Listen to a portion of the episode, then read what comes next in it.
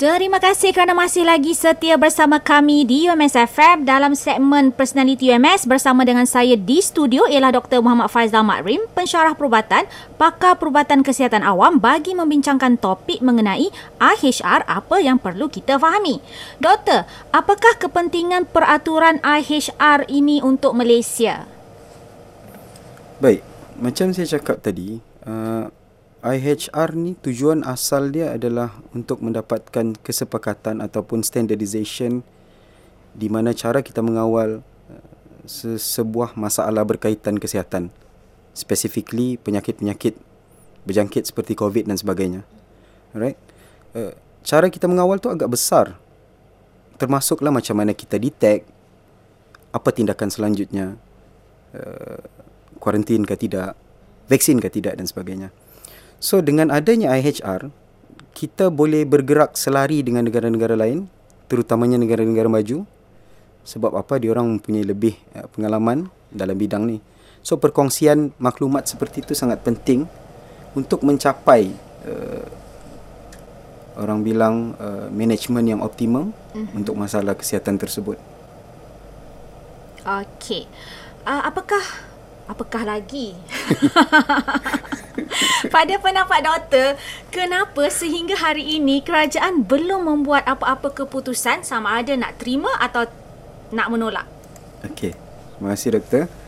Uh, soalan Dr. Intan tu lebih uh, direct.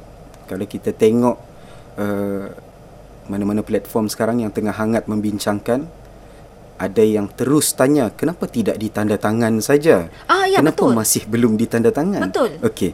Suka saya bangkitkan uh, seperti apa yang saya terangkan tadi IHR tu satu payung kan. Mm-hmm. Jadi daripada penubuhannya sendiri bermula uh, selari dengan penubuhan WHO di 1948 banyak pindaan yang telah dibuat.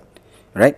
So yang terkini bila mana di sekitar tahun 2021 ramai negara ahli kepada WHO sedar bahawa memang perlu ada pindaan yang baru dibuat sebab 2005 agak masa yang lama kan ya, betul. berdepan lagi dengan covid sesuatu yang impactful orang bilang sesuatu yang besar betul. so orang ber, ber, berpendapat bahawa memang perlu ada revision yang dibuat mm-hmm. dengan apa-apa yang ada di dalam IHR okey ada apa-apa yang apa yang saya maksudkan dengan apa-apa yang ada di dalam IHR IHR ni satu buku panduan lah mm-hmm. saya cuba uh, semudah yang boleh dalam buku tu selalu dalam buku dia ada bab satu, bab dua, betul. bab tiga betul. Mm. Itu kira komponen utama. Mm. So basically komponen-komponen utama di dalam IHR ni dia panggil yang pertama artikel. Mm. Artikel tu mewakili bab, okey. Uh, yang kedua uh, annex ataupun appendix ataupun lampiran dalam bahasa kita. Mm. So dua komponen utama ni sangat penting. Dalam tu ada 66 artikel. Setiap artikel tu membincangkan benda-benda yang berbeza. Mm-hmm. Okey. So apa yang berlaku pada tahun 2021 bila mana saya cakap tadi banyak negara berpendapat untuk dipindah benda-benda di dalam ni lebih daripada 300 pindaan yang dicadangkan wow. dan melibatkan lebih daripada 50% daripada 66 artikel tadi. Okay. So ia merupakan sesuatu yang agak besar. So bila dibincang semula ramai juga berpendapat bahawa daripada dikacau IHR ni Mm-mm ada lebih baik kita buat benda yang baru yang mana kita faham sekarang macam Dr. Intan sebut tadi CA plus apa yang uh, uh, apa ni 3 3 3 apa uh, apa sebut nah tadi nama yang paling latest saya dapat maklumat daripada kawan-kawan dekat KKM dia panggil benda tu pandemic agreement lah perjanjian pandemik oh perjanjian yes. pandemik okay. so lahirlah perjanjian pandemik So berbalik kepada soalan, kenapa tidak ditandatangan IHR? IHR tidak ada apa-apa lagi yang perlu ditandatangan. Mm. Cuma perlu dibincangkan sama ada kita uh, bersetuju dengan pindaan yang dicadangkan ataupun tidak. Okay. Alright, yang mana pandemic agreement ataupun perjanjian pandemik ni lah adalah benda baru yang, yang perlu, perlu ditandatangan ataupun tidak. Okey. Betul. Okey, jelas.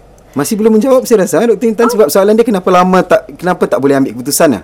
Ah, sebab ah. kalau kita kalau kita lihat kan hmm. dia macam seolah-olah dia ada kaitan dengan kedaulatan Betul. dan sebagainya. Betul. Jadi dah tentu dia menjadi satu tanda tanya kenapa sampai sekarang kita belum tanda tangan. Okay. Ah, seolah-olahnya ada ada sesuatu di Baik. sana yang mengganggu Baik. fikiran. Okey, uh, ada beberapa poin yang suka saya highlight.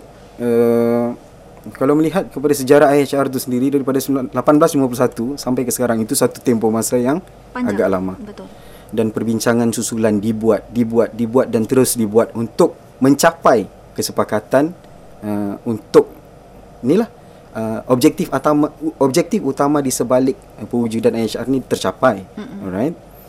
Uh, banyak fasa sebenarnya daripada proposal draft dia panggil zero draft uh, ataupun apa nama dia uh, konsep conceptual paper conceptual zero draft nama dia mm-hmm. so daripada conceptual zero draft tu dibincangkan lagi naik taraf ke zero, zero draft dibincangkan lagi barulah mencapai draft akhir mm-hmm. so fasa tu memerlukan uh, masa yang agak lama mm-hmm. masa yang agak lama sebab dia melibatkan uh, bukan isu yang kecil sebab ada juga yang sudah mula menyentuh isu kedaulatan dan sebagainya. Okey. So kalau Dr. Intan saya rasa doktor pun ada experience, saya sendiri ada experience. Sebagai contoh kita buka akaun uh, mana-mana media sosial kan bila dia tanya agreement kebanyakan kita akan just terus klik yes I agree dan Yes, proceed betul. betul, I- itu proses biasa kita yes buat. Okey. sedangkan di sebalik apa-apa benda tu dia ada term and condition dia yang kita perlu baca Ya dan So, kadang-kadang kita terlepas betul, pandang mengenai perkara betul. itu. Okey. Bayangkan